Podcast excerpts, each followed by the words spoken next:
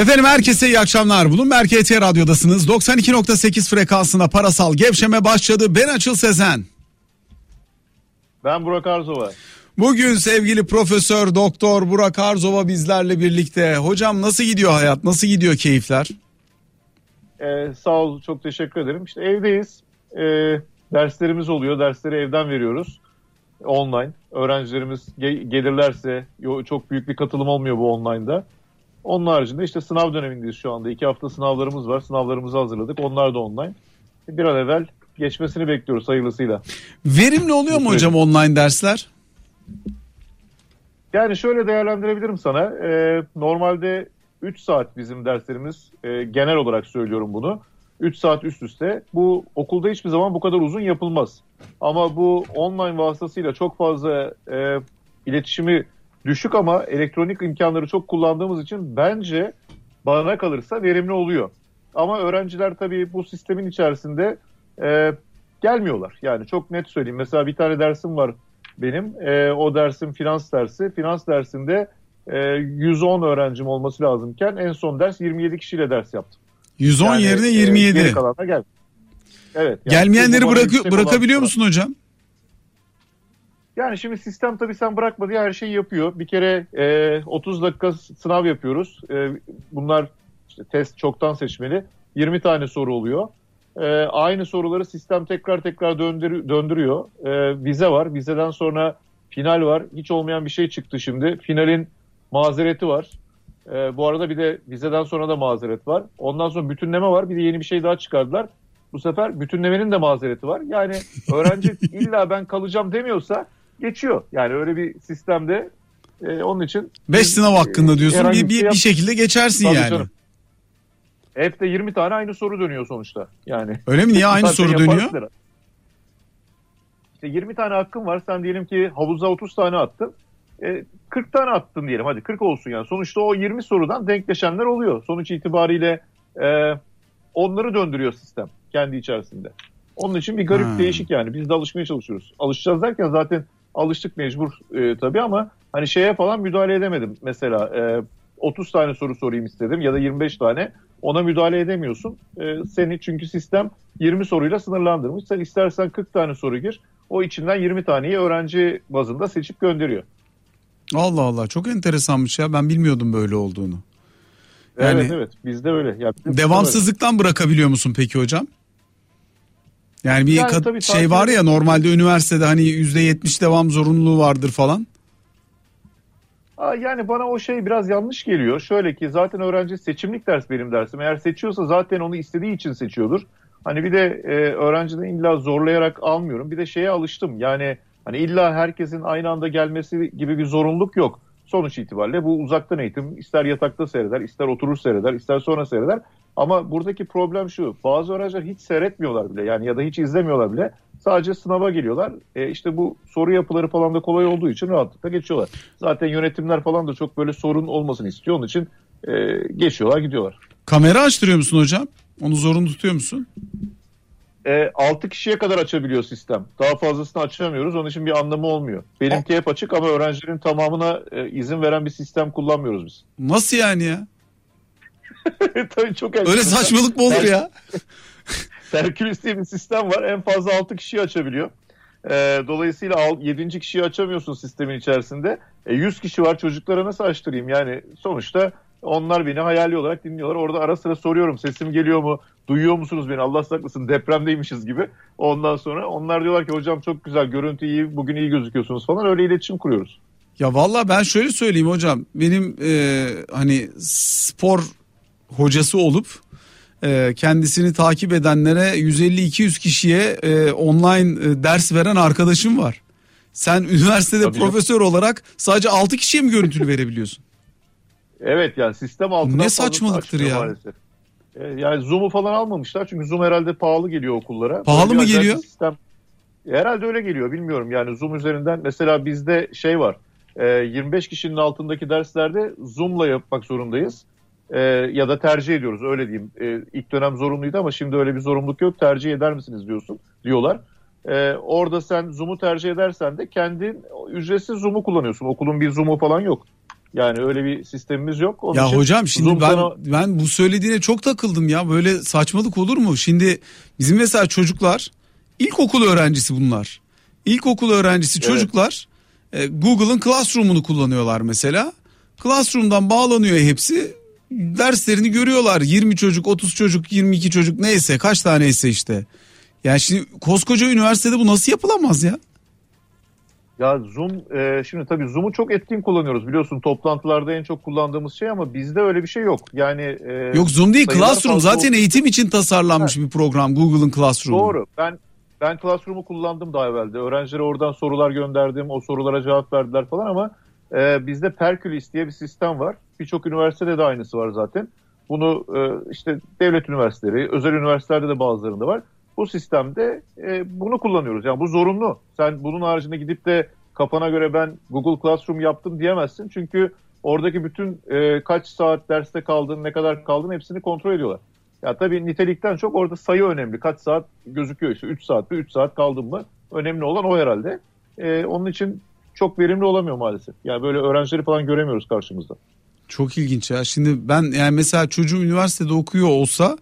Çok üzülürüm yani, şimdi o üniversiteye girebilmek çok zor çünkü. Marmara Üniversitesi devlet üniversitesi ve hakikaten iyi de bir okuldur. Ee, şeydir de hani bilim üretme evet, potansiyeli evet. güçlü bir okuldur Marmara Üniversitesi. Çocuğumun iki senesi hocanın yüzünü görebilecek altı şanslıdan bir tanesi olma e, arayışı içinde geçecek, geçecekse ben çocuğa niye bu kadar uğraştım, yatırım yaptım derim yani. Yo, bizi görüyor. Bizi görmesinde problem yok. Hatta geçen bir... Hayır, onlar seni görüyor da sen onları göremiyorsun. Bir şey sorduğunda evet, bir şey anlat. Böyle böyle saçmalık olur mu ya? Evet. Yani alttan yazıyorlar bize. E, chat alanı var. Biz de o chatlere cevap veriyoruz. Öyle ilerliyoruz. Hay Allah'ım ya Rabbim ya. Şaka gibi vallahi ya. Ne kadar tutabilir ya? Ne kadar tutabilir bir Zoom masrafı Allah aşkına ya? Yani başka neye para harcanıyor? Marmara Üniversitesi'ni kınadım hocam nezdinizde. Yani seni zor durumda ya, bırakmak yok, istemem yok. ama e, hakikaten yok. kınadım yani. E, neyse, yapacak bir şey yok. Peki hocam şimdi bu arada sıfır iki on iki iki yüz elli beş elli dokuz yirmi numaralı telefondayız. Gençlerle, çocuklarla konuşuyorsun hocam. Özellikle kaçıncı sınıflara ders veriyorsun? Ben son sınıflara da ders veriyorum. Yüksek lisans da var, doktora da var, birinci sınıflar da var. Pardon, iki var. Bu sene birinci sınıf almadım. Her sınıftan, yani üç hariç ve bir hariç her sınıftan öğrencim var. Şimdi son sınıf öğrencileriyle konuştuğunda hocam çıkınca ne yapacaksınız diye ne diyorlar? Valla şimdi ben tabii e, davranışsal finans anlatıyorum ama davranışsal finans içerisinde onlara e, finansal ekonomi anlatmaya çalışıyorum. Çünkü hani davranışsal finansın bir ders olabileceğine çok içim el vermiyor. Daha başka şeyler de öğrensinler istiyorum. Genel olarak finansa çok ilgililer. Bunu net bir şekilde söyleyebilirim. Gelenler açısından konuşuyorum bunu. Ee, ama kafalar karışık. Yani ne olunabileceği konusunda bizim işletme olduğu için iş, e, çok geniş iş alanları var. E, okul da iyi. Sonuç itibariyle buradan çıkanların birçoğu iş de bulabiliyorlar. O nedenle e, diğer belki başka üniversitelerle kıyaslandığında bir farklılıkları olabiliyor. Ama genel olarak hani kafalar karışık. Bir kere e, Erasmus falan vardı. Eskiden hayatlarını birazcık daha renklendiren. Şimdi onlar çok kalmadı. Yurt dışı imkanları çok kısıtlandı çünkü işte bu kurdaki artış birçok aileyi çok derinden etkiliyor ve e, mümkün değil yurt dışında okutabilmek. O nedenle öğrenciler burada kalmayı, işte burada belki yüksek lisans yapmayı falan düşünüyorlar. Yani genel itibarla e, finans sektöründe herhangi bir yerde bir iş konusuna bakarak hayatlarını e, o şekilde planlıyorlar diyebilirim. Genel böyle. Yani buralarda tabii şöyle sıkıntılar var. İş bulabilecek miyim? Bulduğum işin kapsamı ne olacak? Şimdi salgın var zaten, çok fazla işsizlik var falan. Bu gelecek kaygısı onları ne kadar e, rahatsız ediyor, mutsuz ediyor onu merak ediyorum. Bir de mesela erkek öğrenciler için mezuniyetten hemen sonra askere gitmek bir seçenekti. Var mı öyle bir eğilimleri? Ee, yok yani şu anda öyle bir eğilim çok fazla olmadığını düşünüyorum. Genel olarak bizde hep şöyledir, yani bunları ben de yaşamıştım kendi hayatımda kaygı olarak. Dördüncü sınıf çok çabuk geçen bir zaman. İlk döneminde acaba mezun olabilecek miyim kaygısı var. Şimdi sanıyorum ki o kaygıyı çok yaşamıyorlar. İkinci döneminde de iş bulabilecek miyim kaygısı ortaya çıkabiliyor. Ee, ama genel perspektif olarak baktığımda hani bizim öğrencilerimizin kamudaki iş e, gücü falan da çok yüksek. İşte vergi denetim elemanlarından tut da e, bağımsız denetim şirketleri ya da e, sigorta şirketleri, bankalar, buralara çok e, öğrencilerimizi veriyoruz. Onun için... E, yani gerçekten bir şey yapmak isteyenler için çok sorun olan bir dönem olmuyor. Ama tabii ki hani bu işsizlik konusu gençlerde büyük bir problem. O da ayrı bir konu. Üniversiteden herhalde senin o öğrencilerinden olan arkadaşlar da var şu anda izleyen, bizi takip eden. Diyorlar ki mesela işte kampüsün taşınmasından da çok hoşlanmıyoruz. Kampüsü taşıyacak para var ama Zoom alacak para mı yok yani falan diye de soruyorlar. İsimlerini vermeyeyim de şey olmasın, sonra çocuklar için de sıkıntı olmasın. Evet, şimdi bir de o şeyimiz çıktı. Biz daha yeni geldik buraya mesela. İki sene, üç senedir, iki buçuk senedir bir binadayız. İşte büyük bir kampüs yapılıyor. Recep Tayyip Erdoğan kampüsü e, ya da külliyesi, öyle söyleyeyim.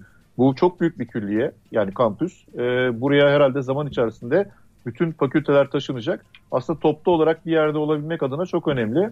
Ama e, tabii ki hani öğrenciler açısından baktığımda böyle taşınıyor olmak ve şehrin göbeğinden biraz daha uzak bir yere gidiyor olmak, bu e, bir problem olabilir. Şu an taşınan bölümler de varmış duyduğumuza göre, ya da taşınacak olanlar. Onun için e, bilmiyorum ama büyük kampüs bence güzel bir şey. Peki, bir dinleyicimiz var hattımızda. sıfır iki yüz on iki iki yüz elli beş elli dokuz yirmi kimdir? Tolga Bey, buyurunuz. Tolga ben. Buyurunuz. Merhaba, iyi akşamlar. İyi akşamlar, çok teşekkür ederiz. Buyurunuz efendim. E, tıp doktoruyum. Belirtilerle aslında sizlerin vasıtasıyla farklı e, katılımcılarla sohbet ediyoruz, konuşuyoruz. Ben e, hocama destek vermek istiyorum. Bir özel bir üniversitede doktor öğretim üyesiyim yaklaşık dört yıldır. Ee, özel üniversitelerde tüm dünyada belki de olduğu gibi, üniversite bazında konuşmuyorum, İşler hep ekonomi üzerinden, para demeyi sevmediğim için ekonomi diyorum, ekonomi üzerinden döndüğü için e, online, offline, video konferans, videolar üzerinden canlı ders ya da asenkron, senkron bir sürü formatta ders veriyoruz. Ama canlı derslerdeyken bile, yani bundan bir buçuk sene önce yüz yüze ders verirken bile, ben özel üniversite bazında konuşuyorum ve birçok İstanbul'daki özel üniversite bazında konuşuyorum. Öğrenciler birinci öğretimde katılım oranı daha yüzde elli altmışlarda derslere, e, ikinci öğretimde daha böyle yüzde yirmiler, yüzde otuzlar gibi katılan öğrenci sayısı, geride kalan değil. E, ya Türkiye'de herhalde yıllardır konuşulduğumuz bir sürü güzelliklerin yok edildiği, kapatıldığı gibi ara eleman ihtiyacımız çok var. Ama hepimiz üniversite mezunu olmak istiyoruz. Hepimizin farklı hayalleri var. Ve bunu karşılayan da birçok birçok ekonomik çarkın da işin içine karıştığı üniversite var. Hocam hani canlı yapıyor, altı kişi var, beş kişi var, yapmasa da kaç kişi katılacak diyor ya, kaç tane videoyu seyrediyoruz. Zor işler, zor zamanlar. İlkokul birinci sınıfa geçen sene başlayan çocuk, bu sene başlayanlar okumayı yazmayı evden öğrenmeye çalışıyor ama bunun için de özel okulları bir, bir sürü ücret ödeniyor, biliyorsunuz. Yani zor, e, sağlık içinde tam kapanma olmadan herhalde hiçbir yere varamayacağız. Çünkü e, son bir çalışma yayınlanmış. Türkiye'de on beş milyon aşı sonrası sadece iki bin beş yüz civarında pozitif vaka görülmüş. Yoğun bakım hastane yatışları adına bir rakam yok. Çok çok az olduğu söyleniyor. Türkiye Halk Sağlığı Kurumu tarafından açıklanmış bu rakamlar. Ama tam kapanma olmadan her geçen gün ölüm sayısının arttığını görüyoruz. Dün üç yüz elli küsürlerdeydi. Bugün de benzer rakamlar çıkacaktır. Şehirler aldı başını gidiyor. Havalar ısındı, kimse kurallara uymuyor. Evet, ekonomi çok önemli. Çarklar dönmeli. Ama hükümetimiz şunu yapabilir. Zorunlular kalıyor. Geri kalanları kapattım. E, zorunlu olan sektörleri de belirleyecektir devlet, siyasi otorite. E, başka türlü hepimiz çok zordayız. İnanın bir yıldır beş maskeyle çalışıyorum. Yanlış duymuyorsunuz. Çünkü Covid'li hastalara bakıyorum yoğun bakımda sürekli. Allah aman bana versin, bir şey bulaşmasın. Aman kimseye bir şey taşımayayım. Aman alırsam, temiz bir hasta bulaştırırsam bunun vicdanı nasıl karşılar, vicdanım nasıl buna cevap verir diye. E, evet, ekonomi çok önemli ama biz bizden gittikten sonra ekonomide zaten bir şey kalmayacak. O yüzden iki dengeyi sağlamak önemli. Hocam cevap verirse borsadaki toparlamayı ne zaman öngörüyor? Sevinirim. Hepinize selamlar. Çok sağ olun. Teşekkür ederiz hocam. Allah kolaylık versin. Emeklerinize de şükranlarımızı iletmemize ne olur izin verin. sıfır iki yüz on iki iki yüz elli beş elli dokuz yirmi numaralı telefondayız. Ne dersin hocam? Vallahi çok zor. Yani Allah kolaylık versin doktorlarımıza, e, ne kadar kıymetli olduklarının değerini böyle bu zamanlarda daha çok anlıyoruz. Ama e, çok zor işimiz ya, bu vaka sayıları falan geldiği noktalar, işte sen de her gün veriyorsun, görüyorsun. Yani dünya bu işlerden çıkıyor. Bu hafta Amerika'da yaş grubu gözetmeksizin herkese aşı başladı. Avrupa'da birçok ülkede hocam dört milyon dört milyon ülkelerde... e, yani bu inanılmaz sayılar bunlar ya. Yani günlük üç milyon dört milyonlara aslında çıktılar. Acayip. Evet, iki hafta evvel cumartesi günü rekor kırmışlardı. Günde dört milyon yüz bin kişiye aşı yaptılar. Yani ben sürekli olarak takip ediyorum. Kuzenim de orada yaşıyor, görüyorum. Ee, Olsa yani sen de yaparsın ayrı da işte hani yok. Tabii tabii tabii yok. Yani hani diyorlar ki işte Amerika tabii ki bunların birçoğuna zaten kendisi el koymuş durumda. El koymuş derken yani zaten Moderna kendi şirketi, orada ağırlıklı Moderna ve BioNTech yapıyorlar. E, Pfizer de öyle. Ama gel gelelim Pfizer de öyle. E, gel gelelim e, neticede adamlar yaptılar ve yapıyorlar. İşte Kaliforniya açtılar, New York açıldı birçok yerde, e, geri çağırdı patronlar çalışanlarını.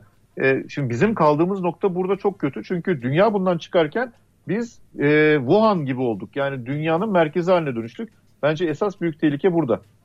Bu tabii Hindistan'da falan çok anormal yerlere gitti. iki yüz yetmiş bin vakalara falan çıktık bir günde. Ee, bir yandan tabii. işte e, hani aşı çalışmaları falan başka bir noktada ama bizde de hala yüksek. Önümüzdeki e, pazartesi salıya kadar geçecek süre zarfında ne olacak? Bir ona bakmak lazım hocam. Yani e, bizde daha sert bir önlem ihtiyacı var mı yok mu? Yani şu anda işte altmış iki altmış üç binlerden belki elli beş binler civarına gelen bir vaka sayısı var. Ama bu şekliyle bunun devam etmesi bize açılmak için ne imkan tanır? Bir bakmak lazım. Hani tam kapanma nasıl olacak onu da bilmiyorum. Bizim ekonomide tam kapanmaya elverişli bir alan, bir yer var mı sence? Vallahi Açıl aslında e, bence var ya yani e, burada hükümetin e, bence ilk başta yapması gereken şunu konuşmamız gerekiyordu, hep konuştuk. Yani bu krediler falan yoluyla değil de doğrudan gelir desteği verilmesi gerekiyordu. Bunu çok kere söyledik zaten. Yani burada ayrı bir pandemi bütçesi yapılması gerekirdi. Pandemi bütçesi içerisinde belki şu anda işte e, dört buçuklardan beş buçuklara çıkarsaydık e, bütçe açıklarını ya da altılara bunu karşılayabilecek olan bir yapı kurabilirdik. Bunu model olarak tartışabiliriz. Bunu Erhan Acı'yla çok konuştuk, tartıştık. Hatta dedik ki ya bir e, Merkez Bankası ile Hazine Bakanlığı arasında böyle bir özel e, hat kurulsun. Bu e, bütçe yapısı içerisinde e, buna imkan tanıyacak çeşitli araçlarla bir finansman aracı yaratılsın ve böylece bir finansman sağlansın diye. E, tabii insanlara gelir desteği vermeden evde otur demek çok zor bir şey. Yani nasıl oturacak insanlar? Her gün Ee, çalışmak zorunda olanlar var, işe gidenler, gelenler, metrobüsü, metroyu, tramvayı kullananlar var. Yani bu çok kolay bir şey değil ve maalesef yani uygulamalar da çok garip. Yani insanlar saat evde yedide olmak için beş buçukta çıksalar iş yerlerinden, e beş buçukta zaten marketleri kapatıyorsun. Yani nasıl gidecek insanlar, nasıl hayatlarını devam ettirecekler? Yani hiçbir düşünülmüyor. Bunların hepsine baktığın zaman yani garip bir yer, garip bir yer oldu burası. Onun için e, tam kapanma da belki nasıl olacak onu tartışmamız lazım. Doğru söylüyorsun yani birçok alanı var bunun. Ya şimdi bir de hocam şirketlerin yükümlülükleri var. Sanayi şirketlerinin belli başlı vermiş oldukları taahhütler var. E, verilmesi gereken hizmetler var. Bunların bir kısmını durdurabilirsin, bir kısmını durduramazsın. Durduracaksan da önceden planlamalısın. Yani ben baktım tabii. iki gün sonra kapatıyorum e, ile olacak iş değil. Bizim hani geçen sefer e, daha önceki iki kapanmamız da daha yumuşak yumuşak kapanmalardı. Bu da yumuşak bir kapanma oldu ama o zaman otuz bin vaka vardı. Şimdi altmış binden geri sayıyorsun. Tabii şimdi Amerika'da bunu nasıl yaptılar? on iki tane e, özellikle sektör belirledi bunlar. Çoğu lojistik sektörü. İşte mesela tamircileri falan açık tuttular. Dediler ki bu ambulanslar, polis arabaları bunlar bozulursa falan bunların hizmetlerini kim verecek? Bunların... E, o sektör grubuna girenlerin tamamı işlerine gittiler. Ama onun dışındakilerin hepsini önce yüzde yirmi beş ile başladı. New York için konuşuyorum bunu. Sonra yüzde elli, sonra yüzde yetmiş beş, sonra şirketlerin tamamı evde oturacak e, direktifi geldi ve çalışanlar için hepsi evde oturdular. O özellikle sektörlerin tamamı bu pandemi döneminde çalıştılar. Ama yani şimdi bizde hafta sonu kısıtlama falan dediğinde böyle bir kısıtlama falan yok. Kimsenin uyduğu yok, kontrol de yok zaten. Yani eline torba alan geziyor. Herkes geziyor. Sonuçta parklarda torbayla oturan insanlar var. Ben işte burada Göztepe'deyim. Dolayısıyla görüyorum insanları. Yani ne bir denetim ne herhangi bir şey. E, hiçbir şey yok. Vallahi hocam ben de mesela bu hafta sonu bayağı denetim gördüm ya. Bizim tarafta yani. Ben, ben İstinye Tarabya tarafında bayağı şey gördüm. Sen bizim buraya gel. Elinde torbayla köprüyü bile geçersin vallahi. Hiçbir şey yok yani ben sana söyleyeyim. Hiçbir denetim yok. Çok rahat. E, gayet insanlar dolaşıyorlar. İşte oraya gidiyorlar buraya geliyorlar. E, arabalar bızır bızır çalışıyor, görüyorum. Yani hiç e, sonuçta bir evde oturmuşsun ya da bir sokağa çıkma yasaymış gibi bir durum söz konusu değil. Onun için de yayılıyor bu melet maalesef. Hocam büyüme etkisi ne olur tam kapansan mesela? İki hafta tam kapandın yani, örneğin. İki hafta e, büyümeye etkisi ne kadar olur o ay görürüz. Ama e, sonuç itibariyle bence önceden söylerse eğer şu tarihler arasında kapanacağım diye... Stoğa çalışma yoğun bir şekilde çalışılacağı için ben çok büyük bir büyüme etkisi olabileceğine inanmıyorum. Zaten e, pandeminin genel olarak hizmet sektörlerine çok, hizmetler sektörüne çok yoğun etki yaptığını biliyoruz. Bu tam kapanmayla da aynı şey olacak. Üretim sektörü iyi çalışıyor çünkü neticede insanlar evdeyken bile ihtiyaçları devam ediyor. Eğer daha önceden bunu e, söylersen şu kadar zaman evde kalacağız diye ben o fazla çalışmayla e, en azından gidilmeyen zamanların telafi edileceğini düşünüyorum. Yani büyümeye çok büyük bir etkisi olacağına inanmıyorum açıkçası.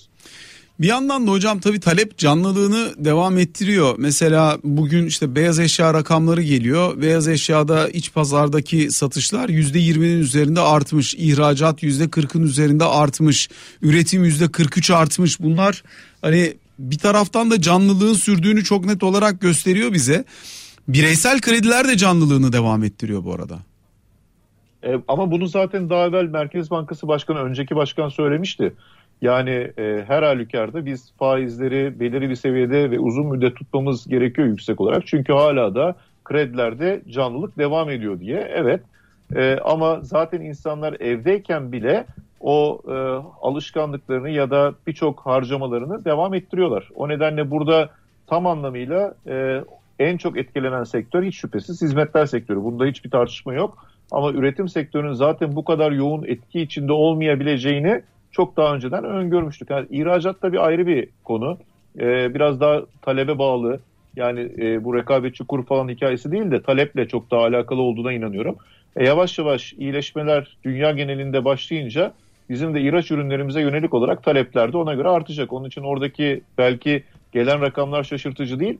Ama hani tabii ki bu, ben de beyaz eşyaya bugün şaşırdım mesela, bu kadar yüksek beklemiyordum açık söylemek gerekirse. Ya biraz tabii insanlar kendi evlerinde çok fazla vakit geçirmek durumunda kaldıkları için de e, buralarda çok artış var. Mesela mobilya sektörü coştu gidiyor, koptu gidiyor yani. E, bugün evet. Mesela bir yere sipariş vermek istesen e, en az işte kırk beş gün civarında falan şey veriyorlar, termin veriyorlar sana. Bunlar tabii az buz zamanlar değil, her yer dolu. Bir de şimdi tabii hafta sonları çalışamadıkları için iyice iyiye sıkışıyor. Çok talep var. İşte herkes evini yenilemeye çalışıyor. Herkes derken yani evde vakit geçirdiğin için imkanın varsa eğer orayı daha rafine hale getirmeye çalışıyorsun. Bunu bunu şöyle takip ediyorum. Belki diyeceksin ki hani böyle bir takip olur mu diye. İşte sokağa çıktığım zamanlarda ya da işte yürürsem falan e, bizim evin etrafında şunu çok görmeye başladım. Birçok atılmış eski mobilya eşyası görüyorum kapıların önünde. Ee, bu veri gelmeden önce bunun bu şekilde olabileceğini aslında tahmin edebiliyordum. Çünkü gerçekten hani böyle bir yenileme olabileceğine inancım vardı. Ama e, dediğin gibi hani evde kalmanın vermiş olduğu o e, belki sıkıntıyla ya da belki evi bir parça daha rahatlatıp daha ferah hale getirmek, işte eşyaları belki bir parça daha yaşanabilir konuma getirmek için insanlar e, çok da fazla şu anda harcama yapmadıkları için dışarıda belki buna yönelmiş olabilirler. Bu e, çok mantıksız gelmiyor. Peki hocam bir dinleyicimiz daha var hatta. sıfır iki yüz on iki iki yüz elli beş elli dokuz yirmi kim var? Ramazan Bey buyurun efendim. İyi akşamlar. İyi akşamlar diliyoruz. Buyurunuz. İyi akşamlar. Benim anlamadığım bir şey var Açıl Bey. Burak hocama onu sormak istiyorum. Şimdi bazı yabancı bankalar e, sene sonunda Merkez Bankası'nın yüzde on dokuz olan politika faizini on altıya düşüreceğini e, tahmin ediyorlar. Türkiye'ye para girişi şu dönemde veya daha sonraki dönemlerde olur mu olmaz mı? Buna istinaden yani e, tekrar bir kur, faizleri indirmeye başlarsak tekrar bir kur şoku, dolayısıyla bir enflasyon şoku, tekrar bir faiz şoku yaşama ihtimalimiz var mı? Bu konularda acaba Burak hocam ne düşünüyor? Ne dersin Burak hocam? Evet. Ee, yani şöyle söyleyebilirim. Kur şoku tabii apayrı bir konu ama kurun yönünü söyleyebilirim. Kurun bana kalırsa ben e, yönünün hep yukarı olabileceğine inanıyorum bundan sonra. Bunun için iki tane e, varsayımım var. Bir tanesi işte bu seçim dönemine artık yavaş yavaş geldiğimiz için, gerçi iki bin yirmi üçte olacak ama bunun bir sene öncesinden ya da bir buçuk sene öncesinden hazırlıkların yavaş yavaş başlayabileceğini düşünebiliriz. O nedenle ciddi bir e, para politikası önlemi alınamayacağını, bunun için de e, piyasanın ve bu pandeminin vermiş olduğu genel sıkıntının belki bir parça şirketler yönünden hafifletilmesi açısından faiz indiriminin hep gündemde olacağını, bunun da e, kuru yukarıya doğru tetikleyeceğini düşünüyorum. Tabii burada e, yıl sonu tahmini için dediğiniz o on altılar falan olabilir mi? Olabilir, çünkü hani Merkez Bankası faiz üzerinde, e, enflasyon üzerinde bir faiz vereceğim dedi ama bu faizin e, ne olabileceği konusunda, makul getirinin ne olabileceği konusunda bir bilgimiz yok. Dolayısıyla yıl sonu enflasyonu eğer on dörtler civarında bekleniyorsa onun iki puan üstü on altı olabilir gibi gözüküyor. E, bu da zaten mevcut şu anki koşullardan faizin indirilmesi anlamına gelir. Ha, yabancı yatırımcı gelir mi? Yabancı yatırımcı e, kısa dönemli portföy yatırımları anlamında karı gördüğü her yerde gelebilir ama uzun süreli kalmayabilir. Dolayısıyla bizim ihtiyacımız olan daha uzun süreli kalabilen, Türkiye'nin e, yaratacağı hikayeye güvenen, e, Türkiye ile beraber kendini de büyüme ve büyütme yolunu tercih edebilen sermaye yapısı, onun gelebilmesi çok güç. Yani ben bunlara vurkaç taktiğiyle gelen e, yatırımlar adını veriyorum. Gelir, bir müddet karını elde eder, daha sonra çıkar gider diye düşünüyorum. Yani genel benim düşüncem bu şekilde. Peki hocam, şimdi elbette burada e, bir faiz tartışması yürüyor. E, hükümet ister istemez bu ortamda düşük faiz olsun diyor. Fakat bir taraftan hayat pahalılığı kopmuş gitmiş, bir taraftan da enflasyon çok ciddi şekilde yükselmiş. Kurdan dolayı kuru tutmakta güçlük çekmişsin. Bunları tutabilmek için yapman gereken şey faiz artırımı olmuş. Şimdi bu bir açmaz, bunu nasıl aşarızı sormak isterim. Çünkü bir taraftan elimizde ne var? Geçen sene verilmiş bir trilyon liralık bir kredi stoku. Yani bir senede iki nokta iki trilyon liradan üç buçuk trilyon liraya yaklaşmış bir kredi stoku oluşmuş. Şimdi bu kredilerin verilmesi iyi, hoş da bu kredilerin verildiği faizlere bir bakmak lazım. yediler, sekizler, dokuzlarla falan verildi bu krediler. Şimdi faiz hadlerinin bu kadar yükseldiği yerde Burak hocam, şu anda o kredileri yapılandırmak istediğinde veya işte o kredilerle ilgili hani onları mark to market ettiğinde, yani bugün ben banka olarak o verdiğim kredinin neresindeyim diye baktığında ortaya çıkan tablo bayağı bozuk. Sen düşük faizle verdiğin o kredilerle bugün gelen gelinen faiz noktasında ciddi zararda görünüyorsun. O yüzden bu faizin bu kadar yüksek kalmasının o kredi genişlemesine çok yüksek montanlarda katılmış olan bankaların bilançolarında da yarattığı bir tahribat var. Burada optimal noktayı nasıl bulmamız lazım? Valla burada şirketlerin tabii ayakta kalabiliyor olması önemli olarak gözüküyor. Ben her şirketin ayakta tutulması taraftarı değilim. Eskiden böyle düşünüyordum. Yani şirketlerin ne pahasına olursa olsun ayakta kalması gerektiğini, ama son dönemlerde yani yaklaşık dört beş senedir bu konulara çok kafa yorduğum için, özellikle iflas ve şirketlerin genel e, iflas yapılarına ilişkin olarak e, sonuçta şöyle bir gerçeklik olduğuna inanmaya başladım. Şirketler eğer iyi yönetilmiyorsa ve e, o borç yükünü bir şekliyle çalışmayla kapatamıyorlarsa onların tekrardan ticaret hayatının içerisinde olması hepimizin üzerine bir yük olarak geliyor ve onların yaratmış olduğu boşluğu daha iyi belki yönetebilecek olan ya da daha verimli çalışabilecek olan şirketler kapatabiliyor. Böyle baktığım zaman ben e, burada stratejik olabilecek olan bazı sektörler dışındaki şirketlerin bu mevcut yapılarının sürdürülmeye çalışılmasının da ekonomi üzerinde büyük olduğunu ve e, aynı zamanda bankalar üzerinde de bunların yük doğurduğuna inanıyorum.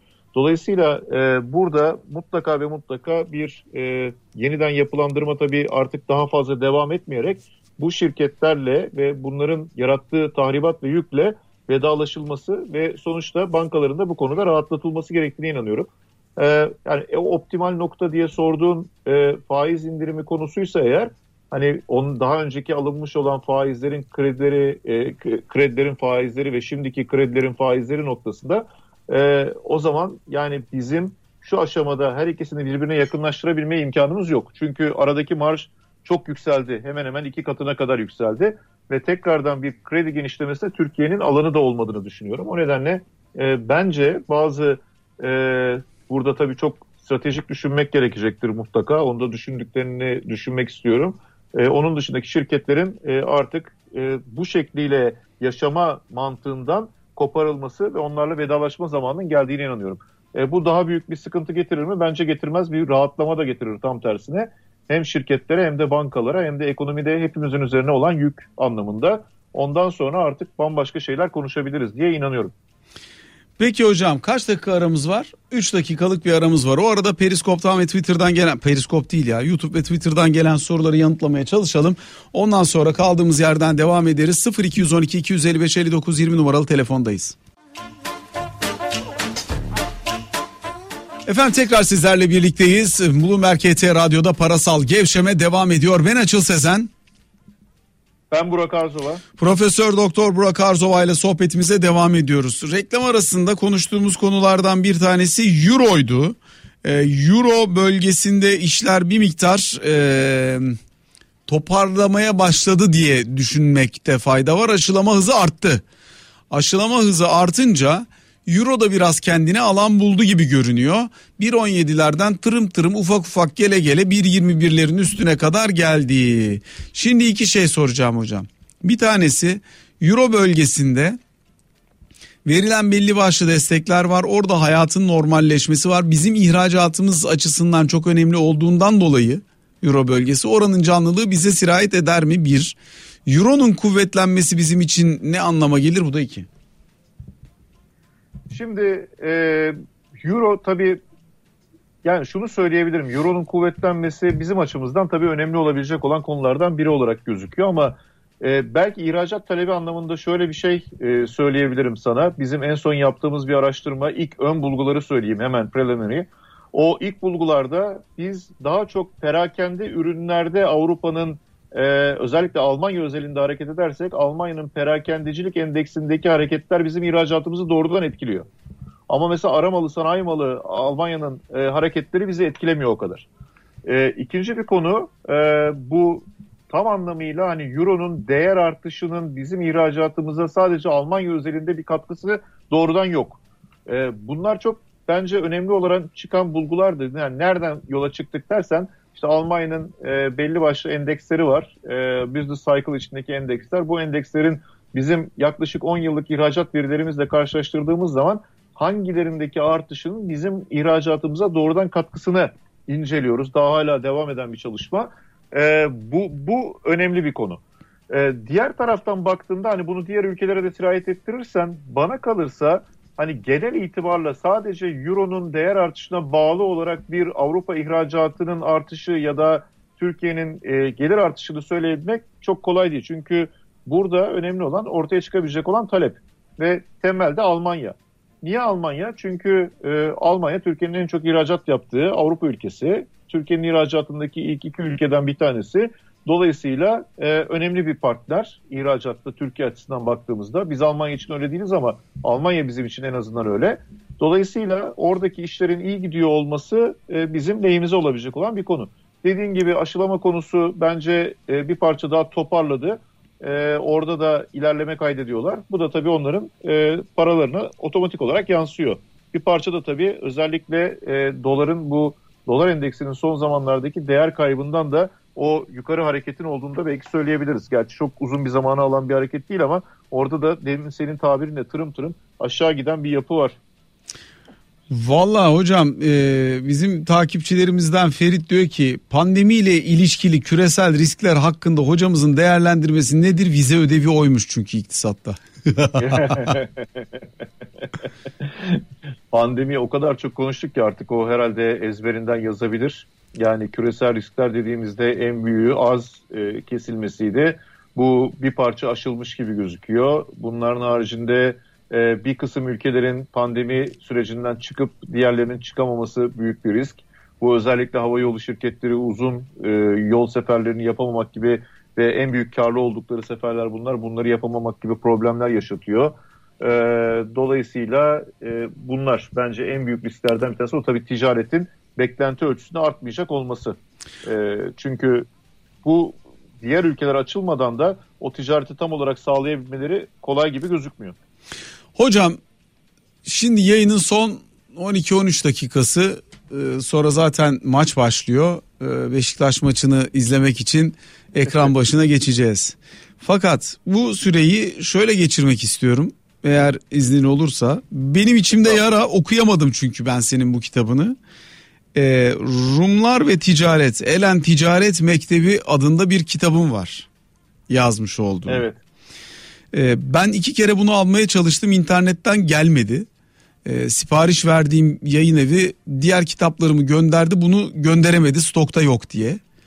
Ee, iki kere niyetlendiğim kitapçıda almaya, İstiklal Caddesi'ndeki kitapçılarda bulamadım.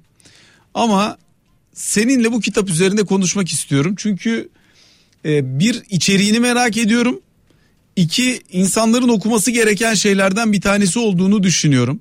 Nasıl ki e, hani Hititlerin e, yaşantısını Mahfi abi bize güzel güzel anlattıysa kendi kitabında, bence bu toprağın bir parçası olarak, Rumlar ve Elen Ticaret Mektebi olarak bakarsak da bu işin kökleri oralara doğru gittiği için bir parça üzerine konuşmaya çok değer. Yani sen zaten yazmaya değer bulduğun için üzerine bence konuşmaya fazlasıyla değer.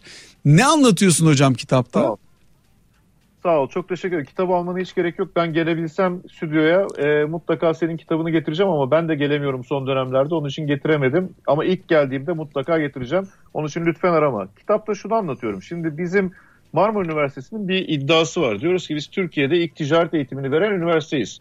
Ama aslında bu böyle değil. Yani e, biz gerçekten e, devlet üniversitesi olarak öyleyiz ama bizim bu topraklarımızda, Heybeliada'da çok daha öncesinde bir ticaret okulu, bu bir akademi gibi ki bizim Marmara Üniversitesi'nin kuruluşu da biliyorsun akademidir aslında. Tabii. Bir ticaret okulu kuruldu ve bu ticaret okulunda çok önemli dersler verildi. Bunun içerisinde her dinden öğrenciler vardı, Müslüman Türk öğrenciler de vardı, Yahudi Türk öğrenciler de vardı, Ermeni Türk, Rum Türk öğrenciler de vardı.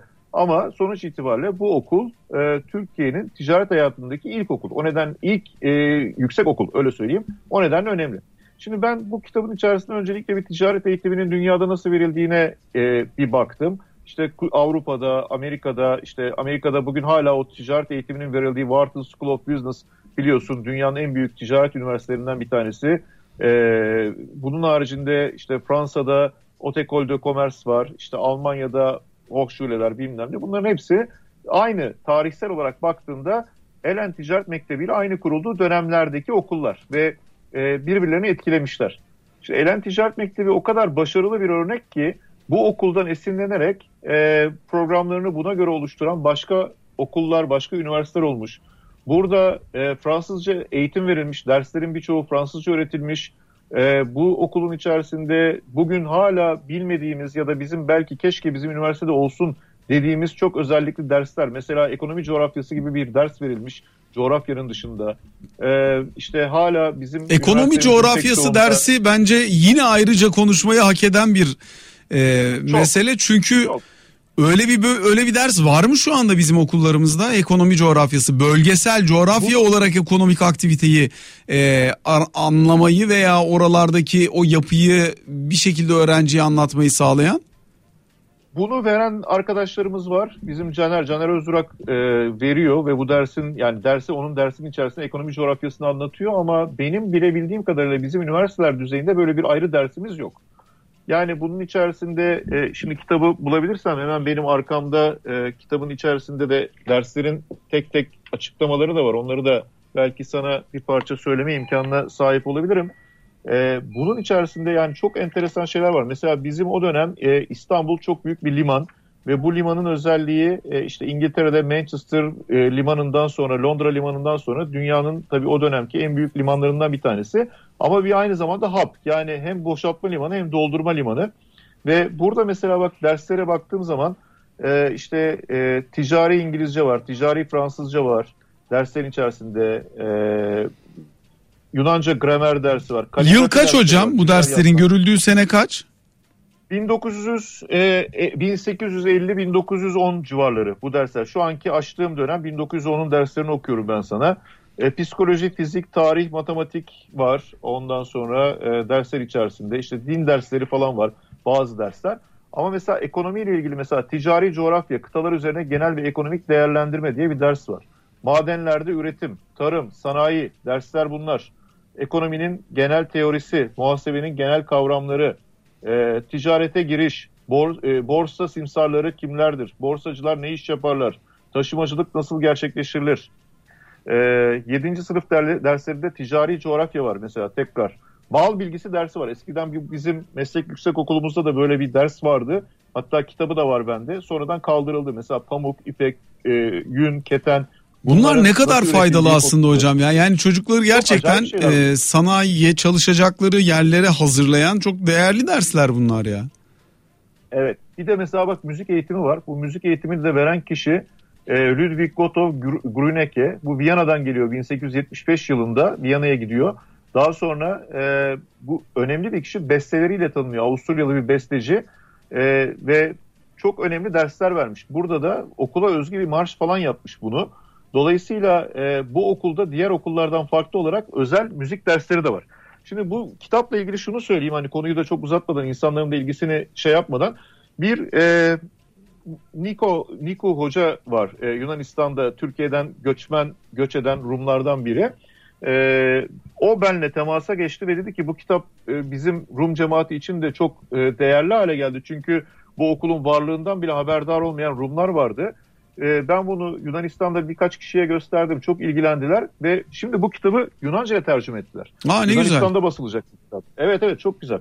E, ve ben de acayip heyecanlıyım. Kapağı falan belli oldu işte bu aylarda, ama pandemi nedeniyle. Sonra beni birisi aradı. Patrikhane'nin eski e, şeylerinden. Çok güzel Türkçe konuşuyor. Yunanistan'da yaşıyor kendisi. Dimitri Bey, e, kütüphanecisi. Dedi ki benim elimde dedi bir yığın belge bilgi var dedi. Ben dedi Allah ömrü verirse eğer dedi bu pandemide bir şey olmazsa bana, Büyükada'da, yazları Büyükada'da oturuyormuş. Geldiğimde sizinle görüşmek istiyorum. Bu belgeleri en doğru kişiye teslim edeceğime inanıyorum. Bunları size verip en azından hani fotokopilerini bu kitabı zenginleştirelim dedi. Ya inanılmaz. Yani şimdi oradaki öğrencilerin karneleri, öğrencilerin daha sonra nerelerde görev aldıkları falan, bunları da belki işleme imkanı olabilecek. Ee, çok enteresan. Sonra tabii bu okul o dönemki e, siyasi ilişkiler nedeniyle, gerginleşen Yunan ilişkileri e, nedeniyle daha sonra kapatılıyor. Tabii kapatılış öyküsü falan da çok acı. Ama yerine benim tahminim, yani biz Marmara Üniversitesi olarak ortaya... Nasıl kapanmış hocam? Ki aram... Nasıl nasıl kapanmış? Acı dediğin hikaye nedir? Ya el konuluyor e, okula. E, dolayısıyla okulun eğitimi e, tamamen bitiriliyor. Bir e, yani yetimhane gibi düşünülüyor daha sonrasında ve e, buradaki eğitim materyalleri tamamı tamamı yok oluyor. Sonuç itibariyle okul el konulduğu için de ticaret hayatına devam edememiş. E, ama sonunda hani bizim üniversitemiz oluyor, Marmara Üniversitesi. Zannediyorum çok etkilendik bundan, çünkü demin söylediğim gibi hani bizim de ilk girdiğimiz zamanlarda okulda okutulan bazı derslerin buradakilerle bütünleşik olmasının o gelen gelenekten olduğuna inanıyorum. Ee, ama sonuçta hani dünyada bu tür eğitimi veren okulların devamı olanları, işte Otecol de Comerce bunların içerisinde, Avrupa'nın en önemli ticaret okulu. Ee, Amerika'da gittim, Wharton School of Business'ın resmini çektim Philadelphia'da. Ee, onlar devam etmişler ve şu anda dünya çapında büyük üniversiteler, büyük fakülteler. Biz buna devam edememişiz. Üzücü. Peki hocam, şimdi biz iktisadi olarak çok acı çekmiş bir coğrafyadan geliyoruz. Zirveyi de görmüş, dibini de bulmuş. Yani Bizans temeli var burada. Selçuklu temeli var burada. Osmanlı deneyimleri var burada. Sence hocam bizim top- ve Türkiye Cumhuriyeti elbette. Sence bu topraktan bir iktisat ekolü yeşerememiş, çıkamamış olmasının sebebi nedir? Bunca ticari deneyimi var. Yani ta Hititlere kadar gidiyor. İşte hani ticaretin doğuş yeri, İpek yolunun uç noktası, bunlar çok anormal birikimler. Fakat bir türlü bir iktisadi birikime, bir iktisadi bilimsel bakış açısına veya bir ekole sahne olamamış buralar. Neye bağlarsın? Bence burada iki üç tane şey var Açıl. Bir tanesi e, bizim bu Bizans kültürünü reddetmemiz bundan içerisinde önemli faktörlerden biri olduğuna inanıyorum. Çünkü hani Yunanca ya da Yunanca konuşmak gibi temel unsurlar da bu topraklarda olmuş ama onları bir şekilde reddetmişiz ve e, hep böyle kendi içimizdeki azınlık olarak adlandırdığımız kendi vatandaşlarımıza bile şüpheyle bakmışız. En büyük sıkıntılardan bir tanesi bu. İkincisi, onların kazanmış oldukları bu ticari deneyimi biz iş hayatına e, Müslüman Türkler olarak adapte edememişiz ya da çok bununla ilgilenmemişiz. E, yani genellikle Anadolu'da üretici olmuşuz biz. Çok iyi üretimler gerçekleştirmişiz. Bu pazarlama işini, yurt dışına açan işi e, gayrimüslimler çok fazla yabancı dil bildikleri ve ticareti çok küçük yaşta öğrendikleri için onlar gerçekleştirmişler. E, ve bir de tabii ki e, bu özellikle bunu belki bir e, okul bünyesine getirip de daha e, kuralcı hale getirebilecek olan kuralları koymamışız. Yani daha tüccar olarak bakmışız. Tüccarlığından iş adamlığına taşıyamamışız diye düşünüyorum. E, Birçok faktör var. Bir de tabii eğitim sistemindeki değişiklikler. Yani o e, iyi yapıyı koruyamadığımız için her gelen iktidarlar ta Cumhuriyet tarihinden bu zamana kendi e, düşündükleri eğitim modelini kurgulamak istediklerinden dolayı o köklü gelenek devam edememiş. Bu başka ülkelerde çok böyle olmuyor. Birçok faktör sayabildim yani kısa zamanda ama e, belki de bunların hepsinin bileşimi de olabilir.